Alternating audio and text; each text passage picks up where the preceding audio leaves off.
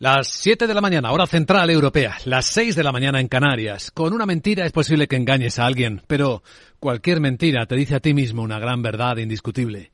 Eres débil, solía decir Tom Wolf. Hoy sería el cumpleaños del escritor estadounidense. Buenos días.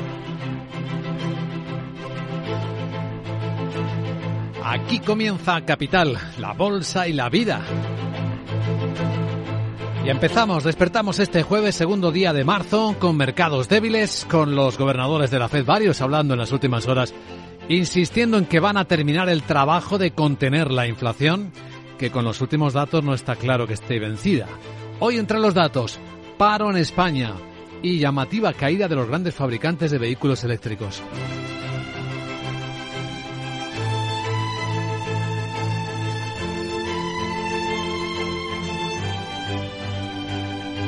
Capital, la Bolsa y la Vida.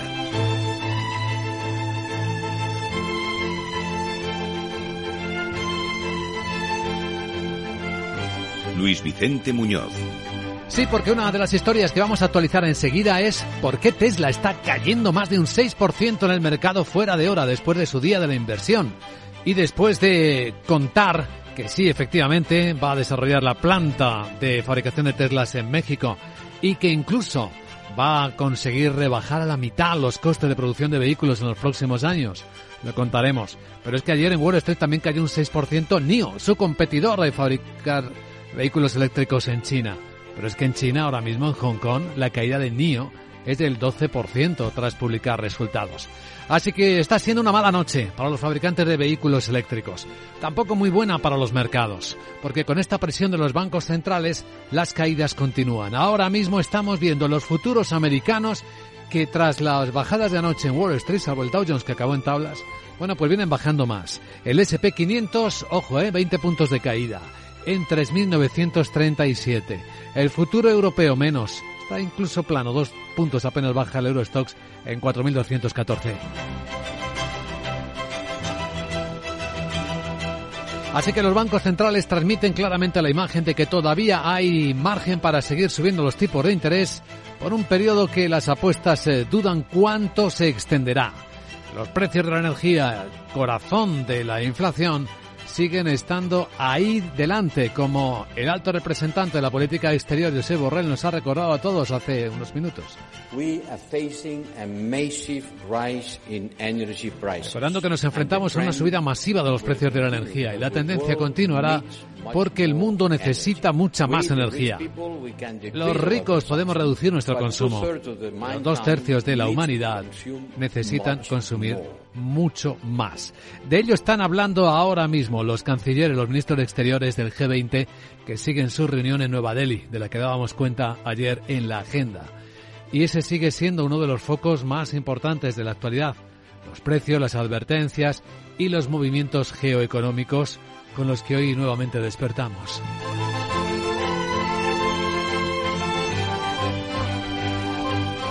En clave empresarial, la historia de Ferrovial va a seguir dando que hablar.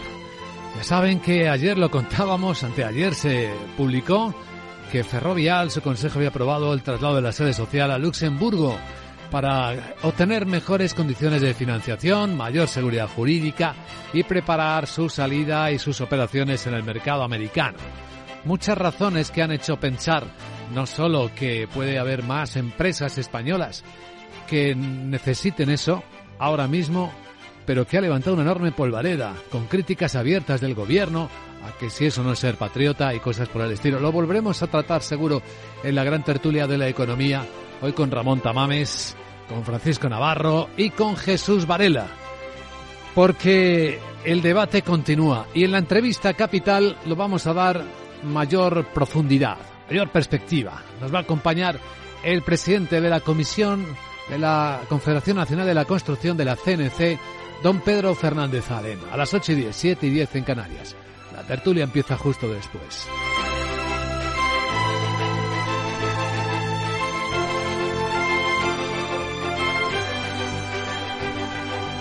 Sí, ese es nuestro menú radiofónico de cada mañana. No solo las noticias que despiertan la economía, sino también la interpretación, el análisis de valor para dar contexto a las cosas que pasan, para entender por qué pasan y qué otros eh, efectos dominó de segunda o tercera ronda pueden tener.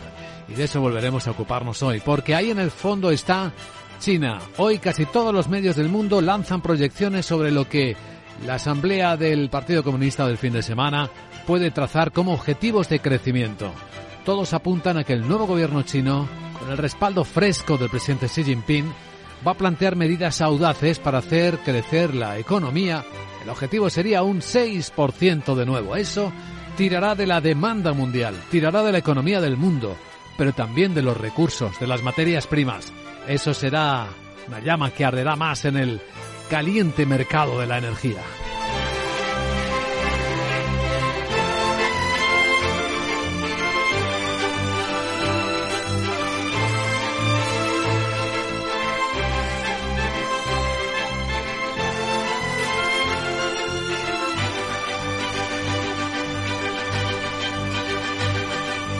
Y algo más, el euro ha rebotado un poco frente al dólar. Ahora mismo las pantallas de ven, está a 1.0640, ha estado por debajo del 1.06 prácticamente toda esta semana.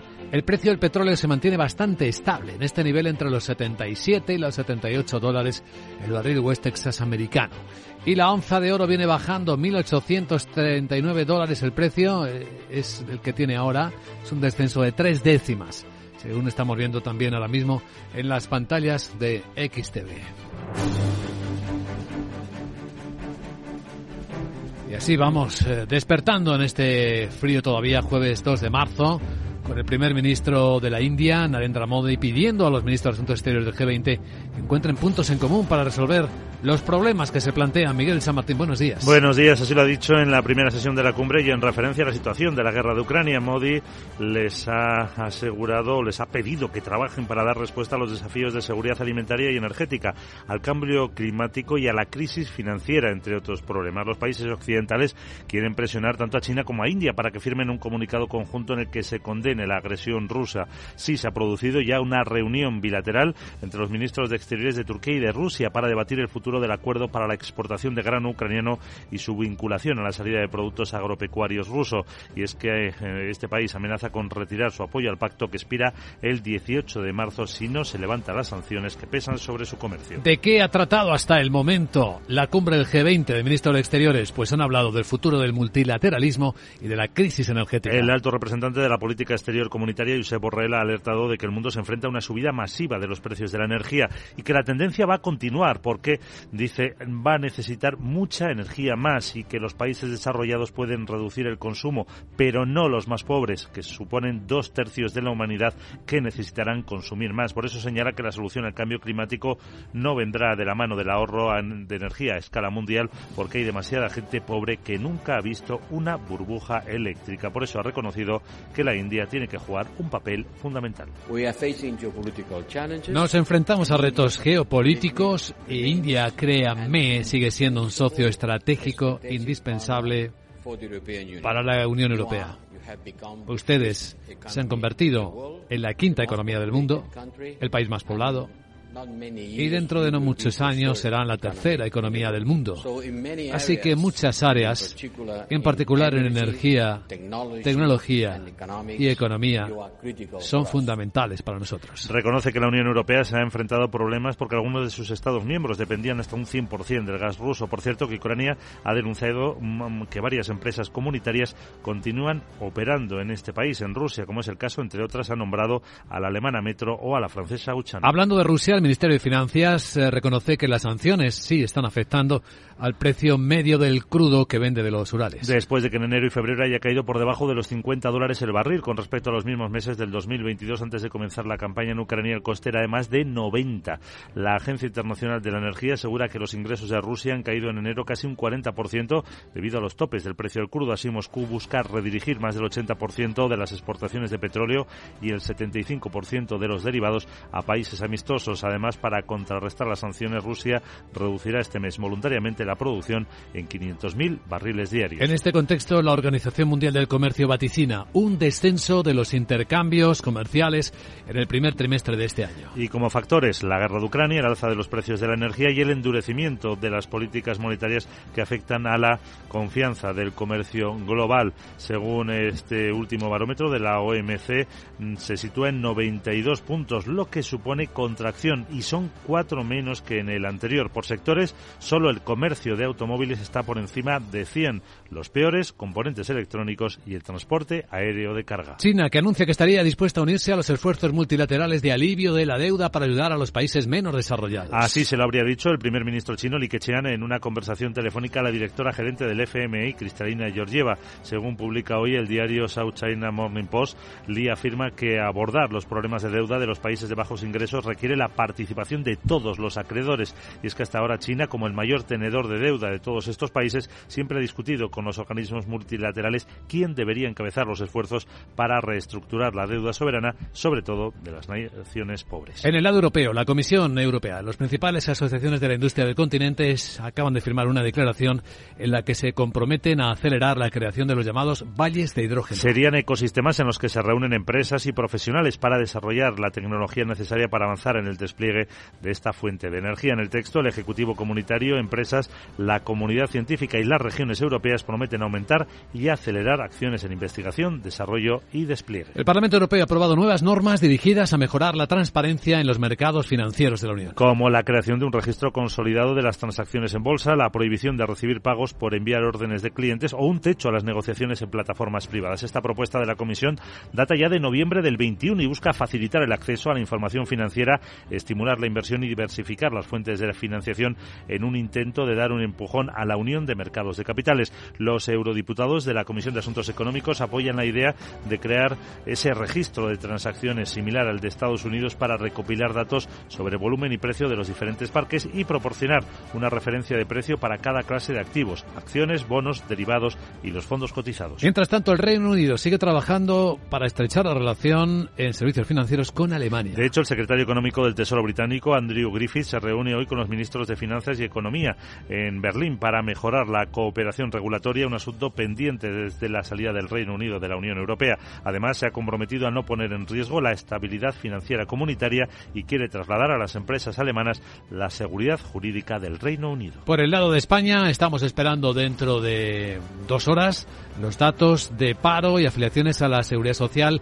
del mes de febrero, después de que enero fuera malo, con 215.000 ocupados menos y una subida del paro en más de 70.000 personas. En febrero del año pasado el desempleo bajó en menos de 11.400 personas, apenas un 0,3% respecto a enero, y eso que fue la mayor bajada en el segundo mes del año desde 2015. Así que aunque el gobierno señala que la contratación se ha comportado bien, no se esperan grandes movimientos. Y en el lado de las negociaciones eh, salariales, el secretario general de comisiones, Unai Sordo, está pidiendo a COE que se pronuncie cuanto antes sobre su propuesta para los próximos tres años. Que finalmente sería una subida del 5% para 2022, del 4,5% para el 23 y del 3,7% en 2024, revisables en función de la inflación y la situación económica de las empresas. Sordo asegura que de no alcanzar un acuerdo con COE en un plazo de dos meses, España observaría un incremento de la conflictividad laboral, ya que las negociaciones pasarían a depender de cada sector. Yo creo que es un último cartucho y que además tiene un tiempo tasado. No podemos seguir mareando la perdiz. Creo que los sindicatos hemos hecho una propuesta razonada y razonable para tratar de recuperar el poder adquisitivo que están perdiendo millones de personas trabajadoras con unas subidas salariales iniciales para el año que hemos pasado, el 22, este 23 y el 24, que creo que pueden afrontar la gran mayoría de las empresas españolas y en todo caso abiertos a negociar e introduciendo una cláusula de revisión salarial. Esa cláusula necesitaría también de la negociación con la COE para tener en cuenta las particularidades de cada sector a la hora de negociar salarios y, por otro, no indexar la cláusula de garantía únicamente al IPC para evitar efectos de segunda ronda. Por cierto, que Comisiones Obreras califica de éxito las concentraciones y protestas de los trabajadores de Primark frente a sus tiendas. Y es que hoy se produce una nueva reunión para abordar el convenio colectivo. Este sindicato plantea un incremento salarial a nivel del IPC, el 6% adicional en 2023 y otro 6% en 2024. Y si la empresa quiere que el convenio sea de un año más, que acepte otro 6% para el 2025. Para el sindicato del sector, para FETICO, no es el momento de organizar estas movilizaciones ya que la negociación colectiva va bien y está cerca de alcanzar un acuerdo con un incremento este año del 13%. Bueno, hablando de incrementos, una previsión. España puede batir este año la llegada de turistas. Se esperan 85 millones de personas Dos millones más que en el año antes de la pandemia. En su último barómetro, la consultora Braintrust asegura que el gasto conjunto de estos turistas se situará un 12% por encima de los niveles y estará cerca de 100.000 millones de euros. En julio y agosto se superarían los 10 millones de visitantes extranjeros en cada uno, un poquito más en agosto. La consultora advierte de que sus previsiones se cumplirán siempre que la economía mantenga su buen comportamiento, tanto desde un punto de vista de crecimiento como de moderación de la inflación en los principales mercados emisores. Agenda del jueves Hola Sara Bot, muy buenos días. Buenos días Luis Vicente. Sí, ya es jueves mm. fresquito todavía y la Sarita te cuenta que hoy en España el Tesoro celebra subasta de bonos y obligaciones y se publican los datos de paro y afiliación a la Seguridad Social de febrero y la encuesta de ocupación en alojamientos turísticos. En la zona euro y en Italia esperamos la estimación preliminar de la tasa de inflación en febrero y la tasa de desempleo de enero. Además el BCE publica el acta de su última reunión en la que subió medio punto el tipo de interés oficial hasta el 3%, y en Estados Unidos se conocerán las peticiones semanales de subsidio por desempleo y los costes laborales unitarios del cuarto trimestre. Bueno, entonces hacemos un ferrovial o no? Eh. Nos vamos al Caribe para que mi Pamela Solar funcione bien o Eh. ¿nos quedamos? No. La duda es cómo se lo tomarían mis cientos de seguidores. Ah, claro. esto es un sin vivir, oiga. ¿Me dejaría el gobierno? Como Eh, soy un activo estratégico, por eso lo digo. Jeje. Bueno, luego se lo preguntas a tu amiga Nadia. Bueno, Chao. luego se lo preguntamos. De momento vamos a preguntar a Meli Torres qué trae hoy en el programa Inversión Inmobiliaria a partir de las diez y media de la mañana. Hola Meli, buenos días. Hola, buenos días. Hoy en Inversión Inmobiliaria de 10 y media a una os traemos toda la información del sector inmobiliario. Pero nos vamos a detener en el debate que será de 12 a 1. Y es que el IE, el Instituto de Empresas, el IE Real Estate Club, ha hecho un informe en donde analiza un poco la situación del mercado inmobiliario en España en el 2023 y llegan a la conclusión de que el sector inmobiliario se encuentra actualmente en una correcta situación en el medio corto plazo, aunque sí que existe un ligero pesimismo respecto a lo expresado en el año 2022. ¿Qué es lo que preocupa al sector? Pues preocupa la subida de la inflación, de tipos de interés y de costes de construcción y energéticos. Si lo miramos por sectores, bueno, pues hay buenas perspectivas en el medio corto plazo para el senior living, los data centers y el residencial en alquiler. Pero por el contrario, pues la situación es menos bollante para las oficinas y los centros comerciales. Entre las dudas que hay en el sector, la captación de talento. Un 62% de los encuestados considera difícil o muy difícil la captación de talento. De hecho, casi un 25% considera difícil la captación, pero en talento joven. Bueno, pues de todo eso vamos a tratar en el debate, así que os esperamos. Ahí estaremos. Gracias Meli. Feliz jueves. Capital, la Bolsa y la Vida, con Luis Vicente Muñoz.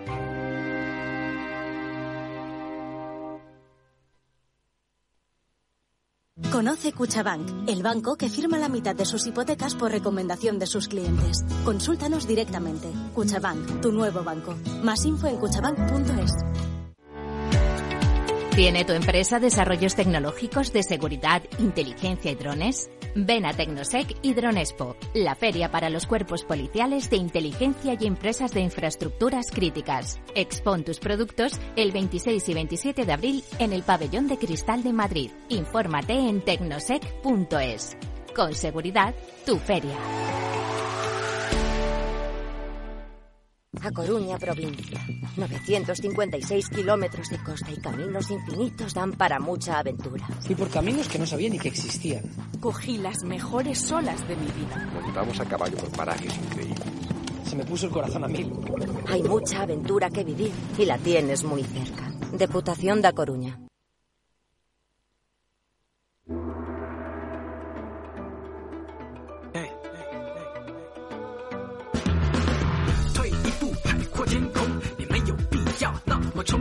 Esto es Capital Asia. Tenemos una sesión mixta en el mercado asiático con muchos informes intentando adelantarse a lo que China va a marcar como objetivo de crecimiento para este año. Distintas fuentes parecen señalar a un nuevo gobierno que va a tener el encargo de estimular a tope una economía que necesita de recuperación. Así que dicen estos informes que no les extrañaría que el nuevo primer ministro Li tendría ese respaldo para adoptar medidas audaces y trazar un objetivo que podría alcanzar hasta el 6%.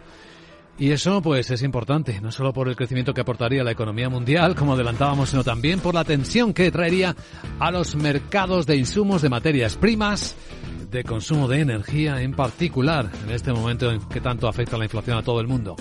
Bueno, vamos a ver cómo están las cosas. Tokio ya ha cerrado hace unos minutos, plano el índice. Entre los datos, uno, bueno, ya del año pasado, pero que muestra cómo la inversión de las empresas impulsa las esperanzas de recuperación la que hoy, de momento, es la tercera economía del mundo. Sandra Torrecillas, buenos días. Buenos días, sí, son datos del cuarto trimestre del año pasado, pero muestran cómo las empresas japonesas están gastando más en plantas, en equipos. Las inversiones han subido en ese periodo un 7,7% interanual y lo hace por séptimo trimestre consecutivo, aunque también es cierto que la cifra se ha frenado algo respecto al trimestre anterior cuando avanzaba casi un 10%. Estos datos son importantes porque se utilizan para calcular las cifras revisadas del PIB que se van a publicar el próximo 9 de marzo. Las estimaciones preliminares mostraron cómo la economía japonesa repuntó un 0,6% en el cuarto trimestre. En China hay ligero recorte, mm, bueno, poco, siete décimas baja Hong Kong respecto al 4% que subió ayer. Hay caídas llamativas, como adelantábamos en NIO, el fabricante de automóviles eléctricos, después de que ayer publicara resultados, después de que ayer también cayera en Wall Street. Hay una caída que se está extendiendo prácticamente a todos los sectores, pero es bastante moderada. Y lo que hay son muchas historias y datos.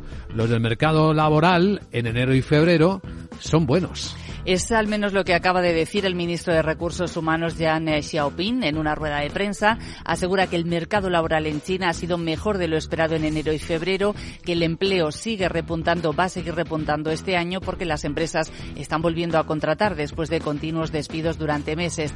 Eh, también ha calculado que China necesita sumar 16,6 millones de personas a la fuerza laboral urbana este año. Es el número más alto en los últimos años y en la reunión anual de la Asamblea Popular que comienza este fin de semana se van a fijar objetivos económicos, como ha señalado hace un instante, incluidos el de creación de nuevos empleos precisamente urbanos. Y en el capítulo de hoy de la extraña desaparición del empresario Bao Fan, del eh, presidente del Banco de Inversión Renaissance, pues lo que cuenta el Wall Street Journal medio americano es que está retenido por la agencia anticorrupción. Sí, el banquero de inversión Baofan fue retenido por la Comisión Central de Control Disciplinario y esa detención está relacionada con una investigación anterior sobre Con Lee, el expresidente de la firma Renaissance. China habla en estos casos de retención bajo custodia. En este periodo, una persona puede estar detenida hasta seis meses sin acceso a un abogado. Lo que es evidente y hay más información es que China está, las autoridades chinas están estrechando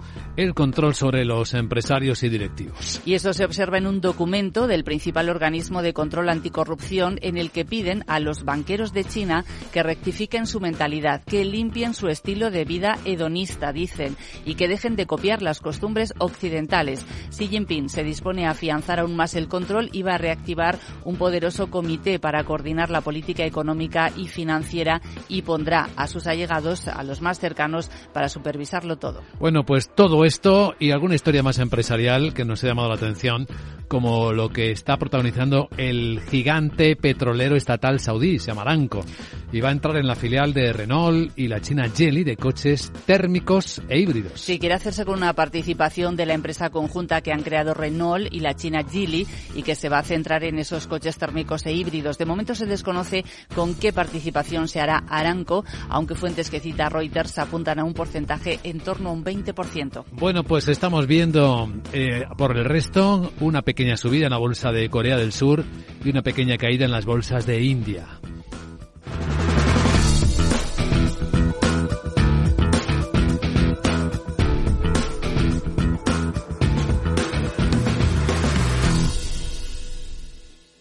Capital, la Bolsa y la Vida, el programa de radio que despierta la economía, con Luis Vicente Muñoz.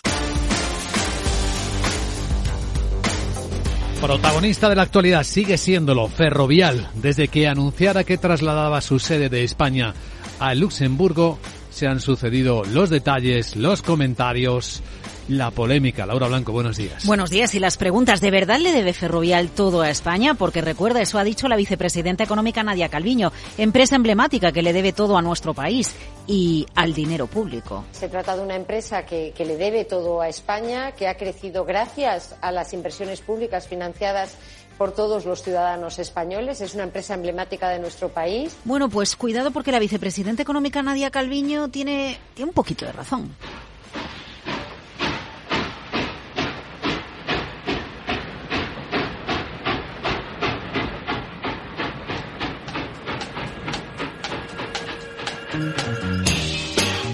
Suena un tren, claro, Luis Vicente, es que el propio nombre ferrovial tiene un vínculo clarísimo, ferroviario. Años 50. España necesita modernizarse y en 1952 Rafael del Pino funda Ferrovial en un ático en Madrid. ¿Sabes con quién fue el primer contrato de Ferrovial? ¿Con quién? Con Renfe, como lo explica el propio Rafael del Pino en un vídeo de la empresa. El primer contrato que tuvo Ferrovial fue un contrato con la Renfe porque Ferrovial empezó especialidad en ferrocarriles, de ahí su nombre. ¿eh? Un contrato que duró, por cierto, 16 años. Era un contrato de hacer agujeritos a las traviesas de ferrocarril, de hacer una cosa que no se hacía en España y que trajimos de Europa. Claro, ¿qué aportó Ferrovial, Luis Vicente? Pues las máquinas con las que cajear las traviesas. Esto se hacía macho, a mano y llevaba mucho tiempo y tenía mucho coste. Lo que hace Ferrovial es meter máquinas que aceleran los procesos y, hace que se rebajen eh, esos costes. Bueno, después llegaron los años 60, carreteras, infraestructuras hidráulicas, mucha obra pública. Fue en los 70 cuando da el paso internacional, en los 70, y ya de ahí, bueno, pues imagínate, hasta tener una parte crucial del aeropuerto de Heathrow. Eh, en Londres, anda que no ha llovido. Por cierto, hablando de lluvia, lo de ferrovial es orvallo, lluvia fina vendrá el chaparrón. Más empresas van a abandonar España, cambiar su sede social después de este caso. Preguntamos a los expertos. Juan Estebecao, Carlos Ladero, GPM. Ellos dicen, podría suceder, pero quizás no pase más, no veamos más casos como Ferrovial por una cuestión de imagen. Creo que pueden abrir una puerta a grandes compañías multinacionales que viendo favorecidas sus impuestos puedan pasar su, uh, su, domicilio fiscal a otro país que les sea más beneficioso. ¿Que puede ser la primera de muchas? Pues probablemente, y, yo creo que hay muchas compañías que no se van por un tema simplemente de imagen, pero si no, obviamente por optimizar su posición se irían. Entonces deberíamos aprender, ¿no? Leer un poco lo que está haciendo Ferrovial y tratar de ofrecer eso mismo a compañías ya no solo españolas, sino extranjeras para que pase lo contrario. Ay, ¿cómo va a quedar el caso Ferrovial? Veremos, tiene pinta de que si los accionistas dicen sí quiero, se va a Países Bajos. Ya lo ha dicho el Consejo donde están representados los accionistas y hay detalles que se han conocido. Efectivamente, hay una condición de los accionistas, pero también se ha visto que no es una decisión tomada de ayer para hoy. Es una decisión largamente estudiada, probablemente durante años, por esta compañía española. Puede que otros también la estén estudiando.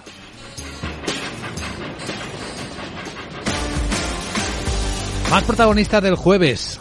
Vaya batacazo que se está dando Tesla, pero, pero ¿qué ha pasado en el día del inversor? ¿Qué es lo que ha dicho para que esté el mercado saliendo? Eh, decepción, si me lo permitís, ha sido un Tesla interruptus. Tanto que la acción se desplomaba a medida que Elon Musk no decía nada. Bueno, decir, decir, decía algo. The next uh, uh, Tesla Gigafactory will be in Mexico uh, near Monterrey. Sí, pero ya lo sabíamos, ya se había filtrado. Quinta gigafactoría en el mundo de Tesla en México, la planta de Monterrey, clave para aumentar la producción de vehículos, pero de lo que no decía nada es del rumor a gritos. Lo que el mercado espera verán datos sobre la próxima generación de coches eléctricos de Tesla. La generación barata, la de 25.000 dólares. El proyecto Juniper esquivaban todo tipo de respuestas al respecto. Quién sabe si lo más tiene bien estudiado el momento en el que le va a dar el anuncio que quiere el mercado para que le siente bien a la compañía en bolsa.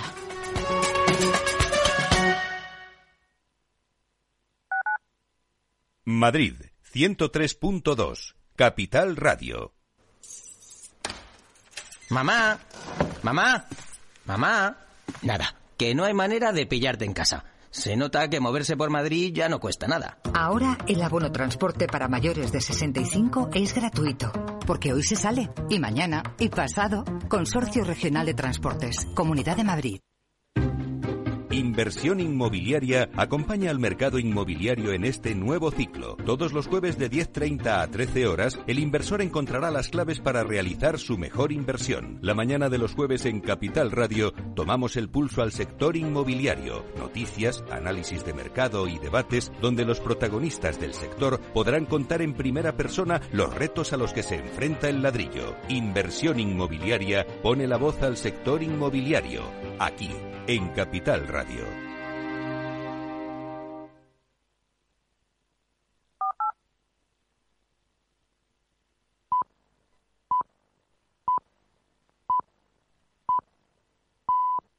Son las siete y media de la mañana, hora central europea, las seis y media en Canarias. Nunca te das cuenta de cuánto de tu pasado está cosido en el forro de tu ropa, suele decir Tom Wolf. Hoy sería su cumpleaños. Buenos días.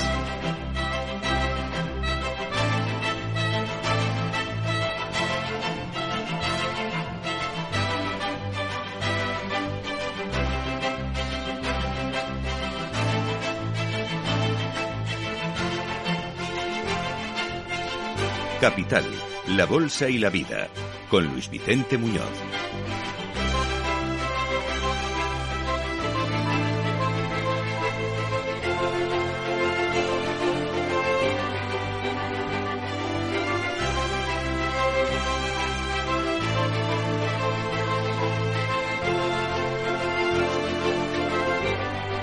Martes, segundo día del mes de marzo, el día trae de nuevo inquietud en los mercados porque varios gobernadores del Banco Central Americano de la Reserva Federal insisten en que hasta que no acaben el trabajo de doblegar a la inflación van a seguir subiendo los tipos de interés y los mantendrán arriba el tiempo que sea necesario. Pero miren, ya hasta el Wall Street Journal cuenta esta mañana que algunas agencias privadas de colocación empiezan a ver algo de enfriamiento en el mercado americano. Eso que es evidente en el mercado español. Hoy tenemos los datos de paro y afiliaciones a la Seguridad Social del mes de febrero. Es un mes en el que no se suelen mover demasiado las cosas, pero tras un enero con datos peor de lo esperado, con el paro creciendo y la ocupación bajando, el frío, y no el meteorológico, el económico, puede volver a ponerse de manifiesto esta mañana a las 9, cuando conozcamos en tiempo real estos datos. Va a ser una de las referencias importantes, junto con el seguimiento geoestratégico de dónde los líderes del mundo se están encontrando, que es en Nueva Delhi. Desde ayer seguimos la reunión de los cancilleres de exteriores del G20 y ahí están hablando ahora del nuevo orden multilateral y de cómo el mercado de la energía puede traer todavía muchas tensiones, tiranteces y problemas para numerosos países. No ha pasado lo peor todavía. Puede que la recuperación de la economía china, y hoy habla todo el mundo de ello, que se va a marcar como objetivo quizás crecer un 6% este año, tire aún más de los precios, como el alto representante de la política exterior, Josep Borrell, reconoce. Hasta afirmar eso, que nos enfrentamos a una subida masiva de los precios de la energía y la tendencia va a continuar porque el mundo necesita mucha más energía. Los ricos podemos reducir nuestro consumo, pero dos tercios de la humanidad necesitan consumir mucho más.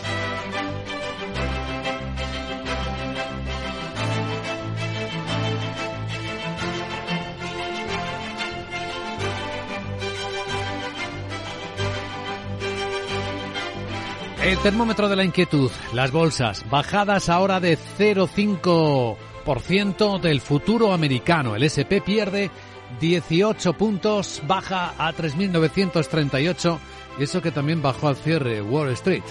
Las caídas que venimos recogiendo esta mañana han sido especialmente pesadilla para Tesla, fuera de hora está bajando un 6%. También bajó NIO, el fabricante, el competidor chino de vehículos eléctricos y más que está bajando en Hong Kong.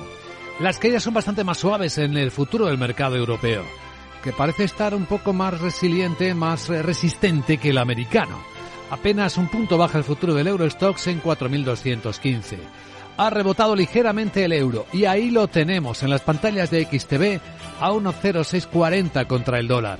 No está subiendo el precio del petróleo, se mantiene muy estable el barril West Texas americano entre los 77 y los 78 dólares. Tampoco está yendo más allá la onza de oro. Hoy baja tres décimas a 1.838 dólares.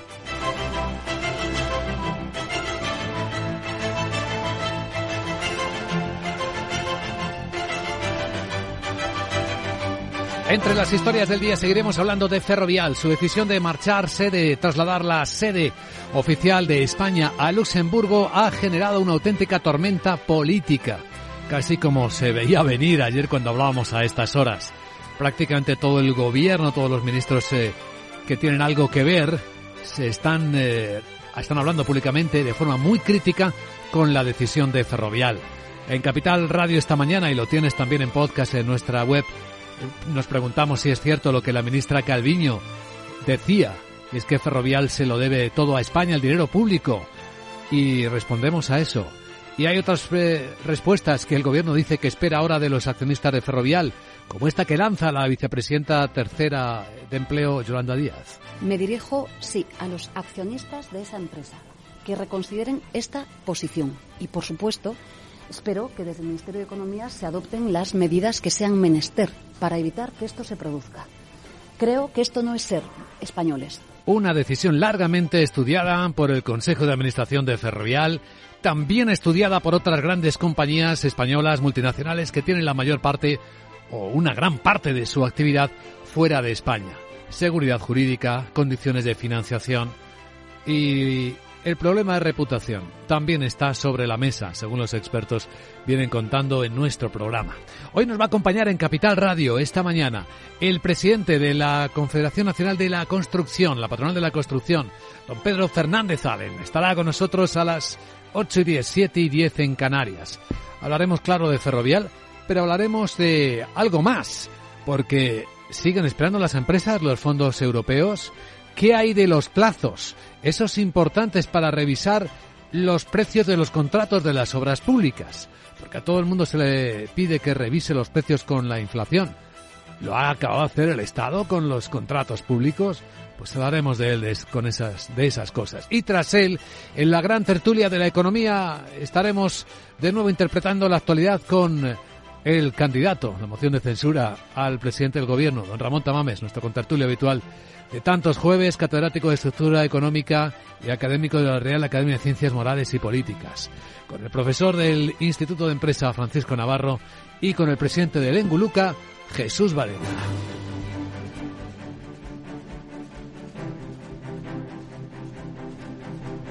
En un instante presentamos el primer informe de preapertura de las bolsas de Europa, ya con sus protagonistas, para recorrer con Miguel San Martín y actualizar algunas claves geoeconómicas del día. Estamos siguiendo la reunión de los ministros de Exteriores del G20 están buscando puntos en común. Le está pidiendo el primer ministro de la India, Narendra Modi, que los encuentren para resolver los problemas. Efectivamente, así lo ha dicho Buenos Días en la primera sesión de la cumbre y en referencia a la situación de la guerra en Ucrania.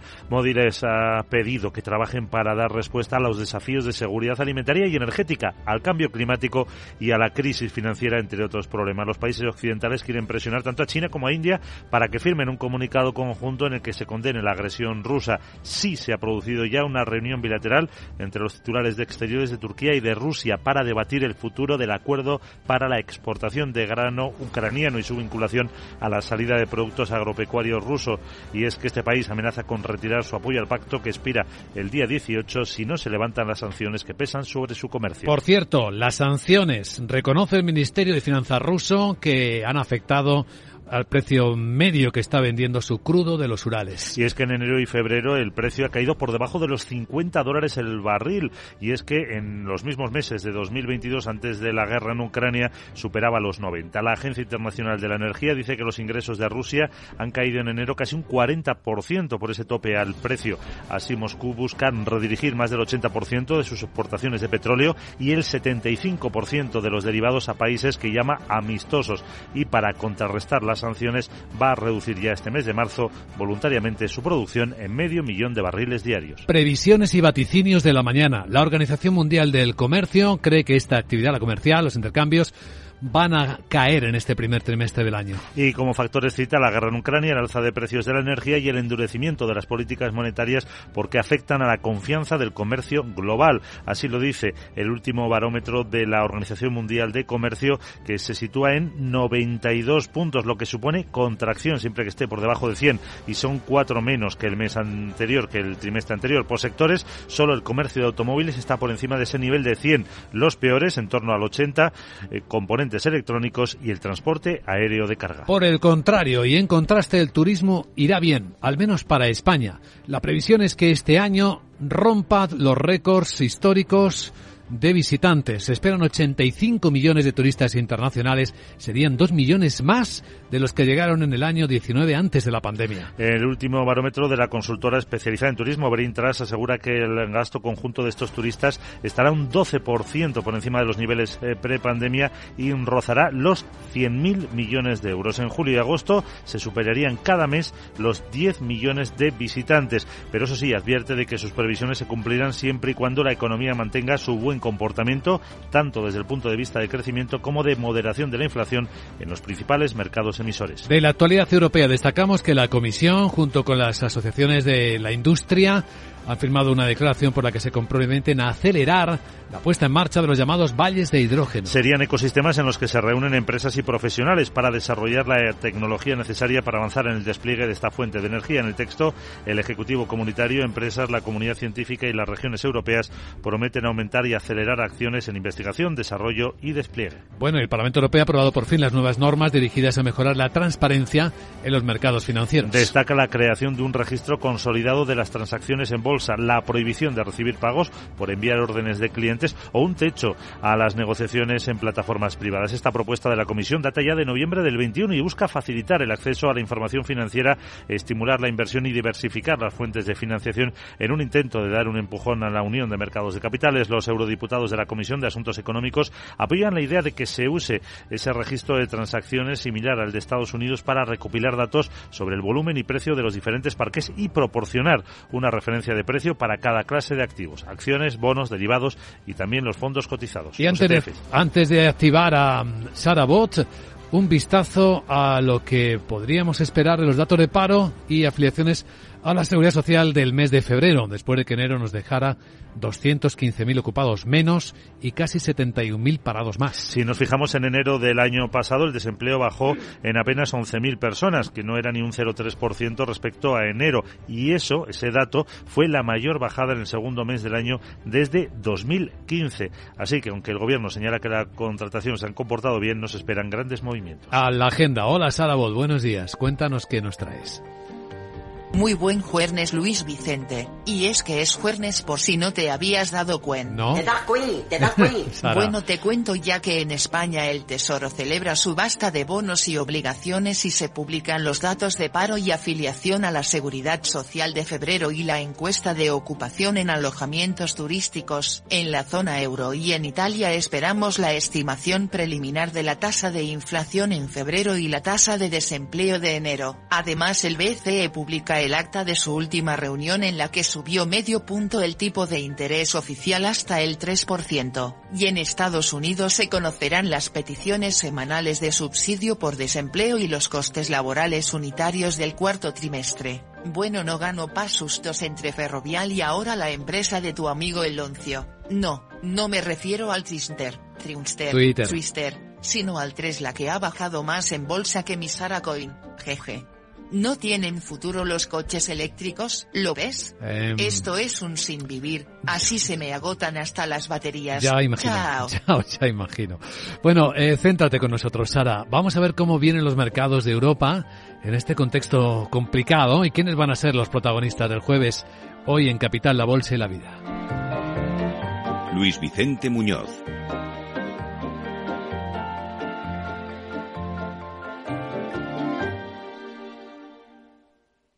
En Hipercor y Supermercado El Corte Inglés tienes siempre ofertas increíbles. Y muchísimos productos con un 70% de descuento en su segunda unidad. Además, ahora por compras superiores a 20 euros en cervezas tienes un 25% de regalo. Todo un 25% para llevarte más cervezas en próximas compras. Consulta condiciones. En Hipercor y Supermercado El Corte Inglés. En Darwinex hay más de 100 millones de euros buscando traders con talento. Ya hemos pagado más de 4 millones en comisiones de éxito. Si te tomas el trading en serio, únete a Darwinex. Capital en riesgo. Datos actualizados el 16 de septiembre de 2022.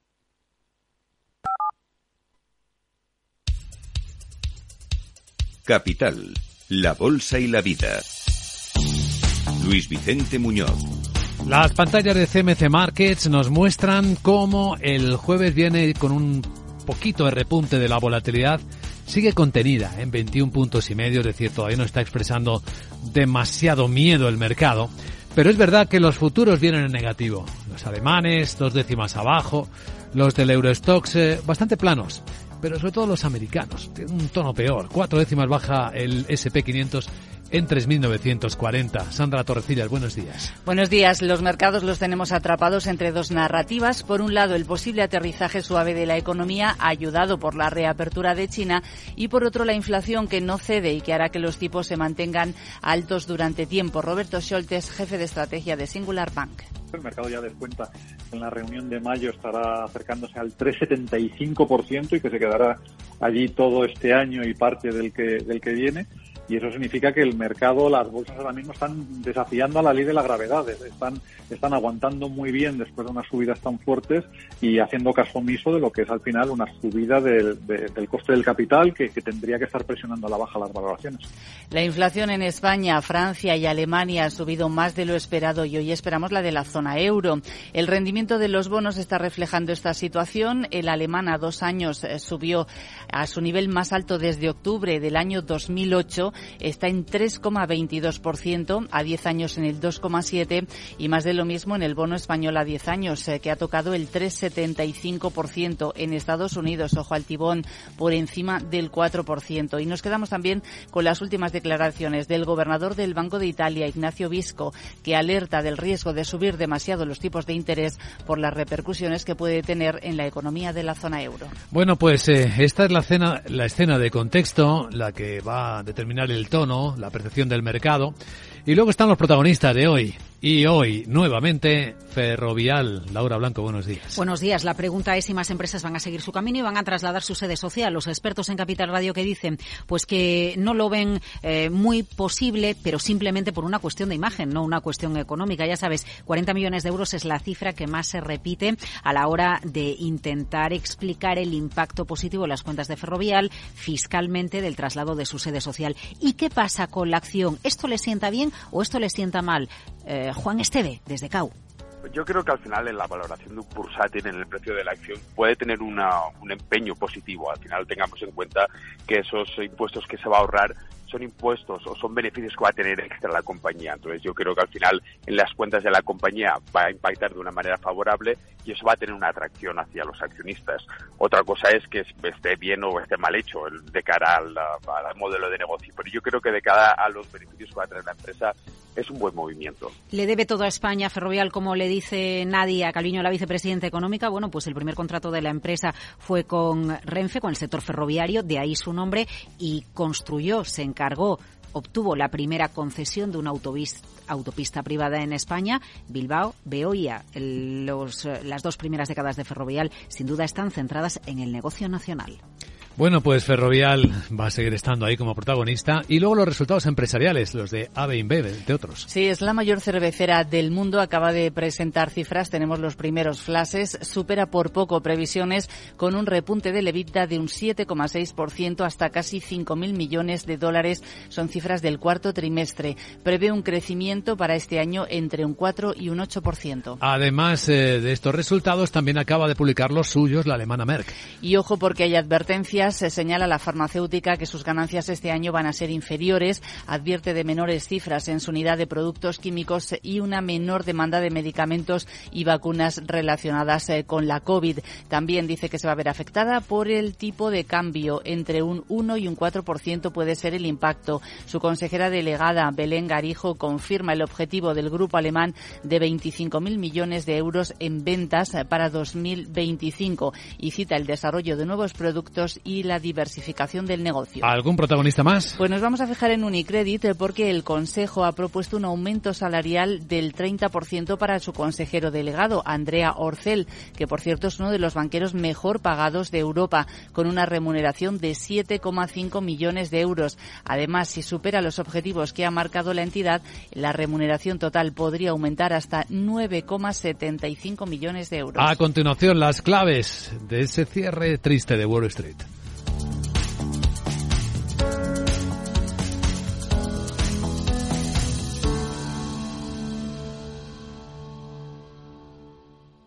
Bankinter presenta Broker Cero, el nuevo servicio sin comisiones de compraventa de acciones en el mercado nacional. El primer broker que ve el dinero como lo ves tú. Y las comisiones también. Infórmate de todo en bankinter.com barra broker. Bankinter, el banco que ve el dinero como lo ves tú. Pues sí, el mercado americano cerró un poco triste anoche, Miguel.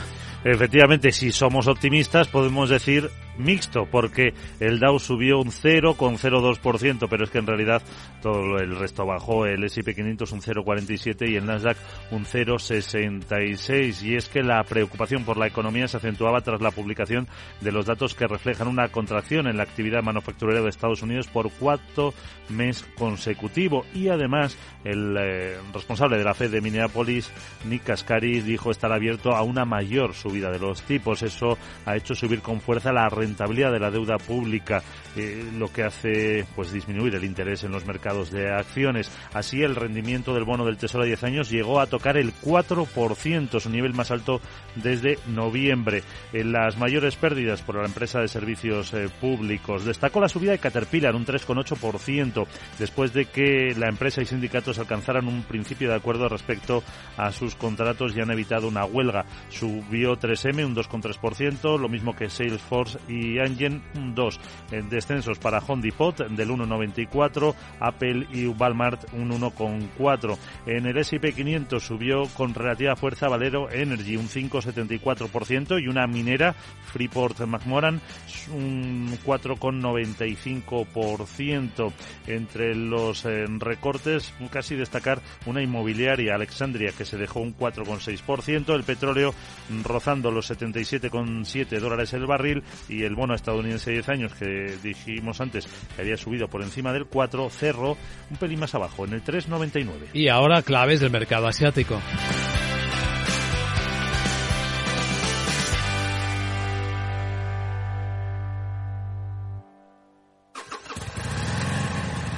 Moto.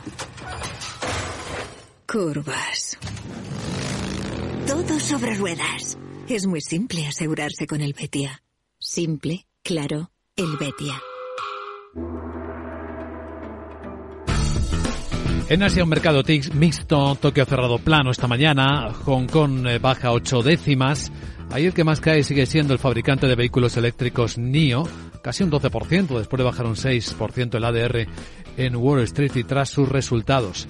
Hoy ha sido una mala noche para los fabricantes de vehículos eléctricos porque Tesla también está cayendo en el mercado fuera de hora un 6%. Parece que Elon Musk no respondió a las preguntas del mercado a las que más interesaban cuando, por ejemplo, iba a poner en el mercado un Tesla más baratito, aunque sí se comprometió a rebajar los costes a la mitad en los próximos años y confirmó que iba a instalar, iba a desarrollar la factoría de Tesla en Monterrey, en México. Bueno, en Shanghai la caída es de una décima, en Corea del Sur entre las positivas con un rebote de seis décimas y en India ligeros recortes de cuatro décimas. Ahí sigue celebrándose la reunión de los ministros de Exteriores del G20 abordando la agenda de tensiones económicas del mundo. Han hablado del multilateralismo y de cómo se prevé todavía tensiones en el mercado de la energía.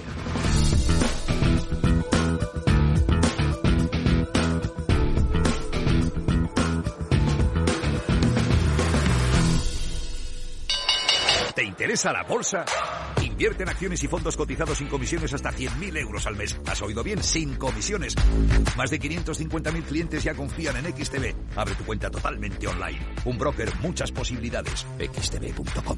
A partir de 100.000 euros al mes, comisión del 0,2%, mínimo 10 euros. Invertir implica riesgos. Y un vistazo a los bonos verdes europeos, una vez que el Parlamento Europeo ya ha avanzado en su regulación. Veámoslo con nuestro abogado Arcadio García Montoro. Buenos días, abogado. Buenos días, Vicente. ¿De qué hablamos?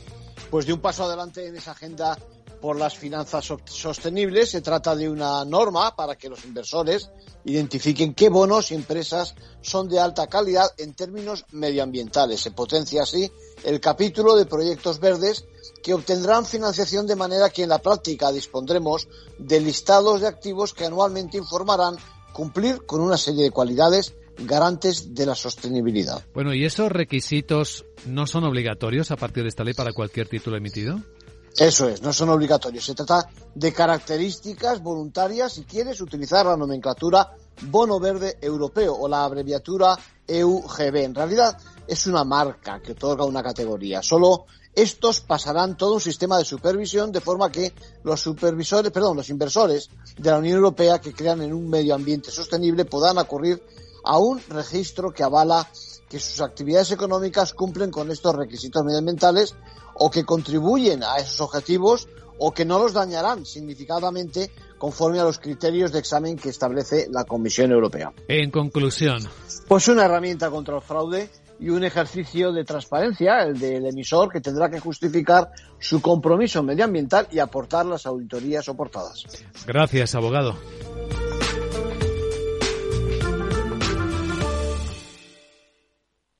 CaixaBank patrocina este espacio. Y ahora un vistazo a la prensa financiera. Lleva a su portada The Wall Street Journal en Estados Unidos que el mercado laboral americano muestra signos de enfriamiento y cita a dos grandes empresas de contratación en línea que han eh, publicado sus informes que muestran que la cantidad de ofertas de trabajo está disminuyendo más de lo que los informes del Departamento de Trabajo están informando.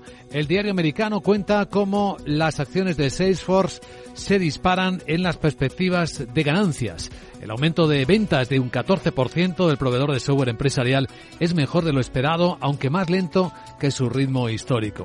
Cuenta también que Elon Musk confirma el plan de la fábrica de Tesla en México al trazar la visión de la compañía para los próximos años. Y habla también de que Eli Lilly va a limitar los costes de insulina para los pacientes a 35 dólares por persona. Habla Financial Times en su portada o publica, entre otras historias, que China está frenando la salida de ARM de la empresa conjunta en medio de distintos problemas de una reestructuración no resuelta, que se cierne sobre los planes de SoftBank para la cotización de gran éxito del diseñador de chips de británico.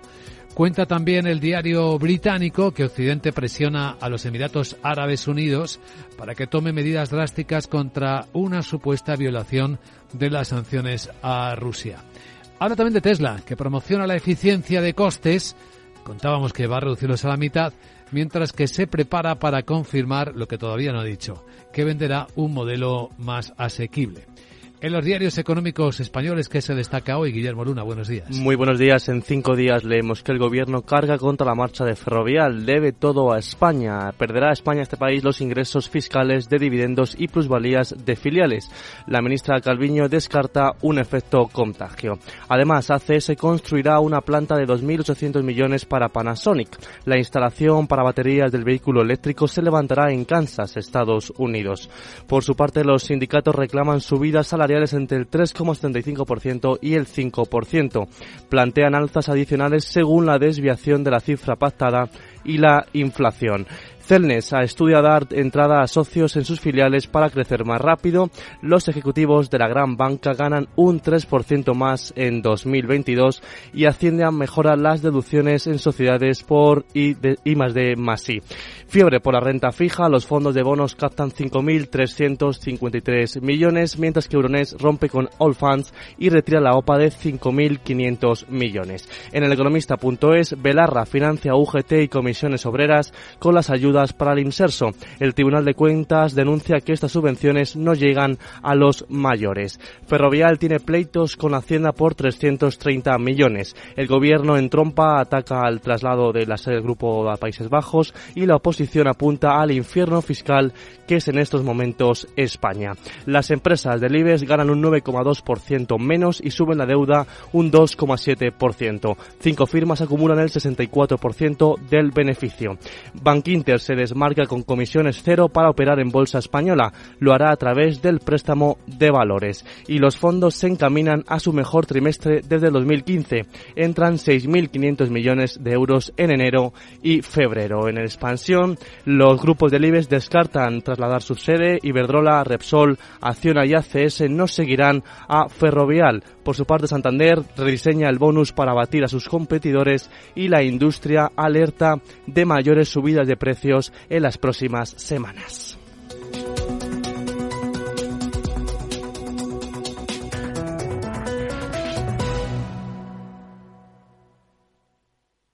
CaixaBank ha patrocinado este espacio. Capital Radio, Madrid, 103.2. Esto es Metro de Madrid donde tu vida es única. Porque hay muchos días que en Metro hay música. Es ecología creciendo cada día. Nuestra energía cada vez más renovable. Porque no hacerlo sería imperdonable. Hay una cosa indiscutible, es que Metro cada día más accesible. Y como tu vida se mueve, deja que Metro te lleve. Metro de Madrid, Comunidad de Madrid. Escucha cada jueves, a partir de las 11 de la noche, en Líderes Globales, las entrevistas que Raúl Castro nos trae desde Florida. Personas inspiradoras de habla hispana que han destacado en sus actividades más allá de nuestras fronteras y que nos dejan sus enseñanzas y aprendizajes desde el punto de vista más personal.